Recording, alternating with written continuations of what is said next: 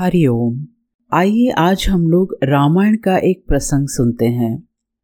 एक बार की बात है कि देवराज इंद्र के पुत्र जयंत ने श्री राम जी की शक्ति को चुनौती देने के उद्देश्य से अहंकार वशात कौवे का रूप धारण किया और वह मूढ़, मंद बुद्धि कौवे के रूप में सीता जी के चरणों में चोंच मारकर भाग गया।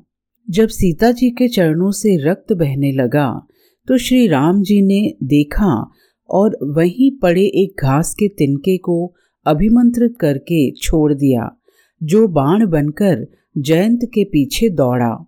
जयंत अपनी जान बचाने के लिए अपने पिता की शरण में गया तो उन्होंने उसे शरण देने से इनकार कर दिया। तब वह तीनों देवों के पास गया तो उन्होंने भी उसकी सहायता करने से मना कर दिया।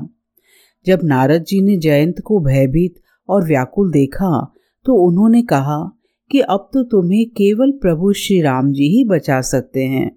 जहाँ पर तुमने गलती की है, उन्हीं की शरण में जाओ।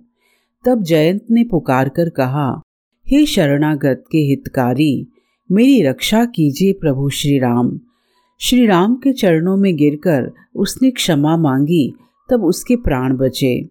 फिर भी उसकी एक आँख घायल हो गई थी। क्योंकि प्रभु श्री राम जी का छोड़ा हुआ बाण कभी निष्फल नहीं जाता है। इस तरह जयंत के अभिमान को भगवान श्री राम जी ने तोड़ा। मित्रों, अभिमान ही मनुष्य का सबसे बड़ा शत्रु है।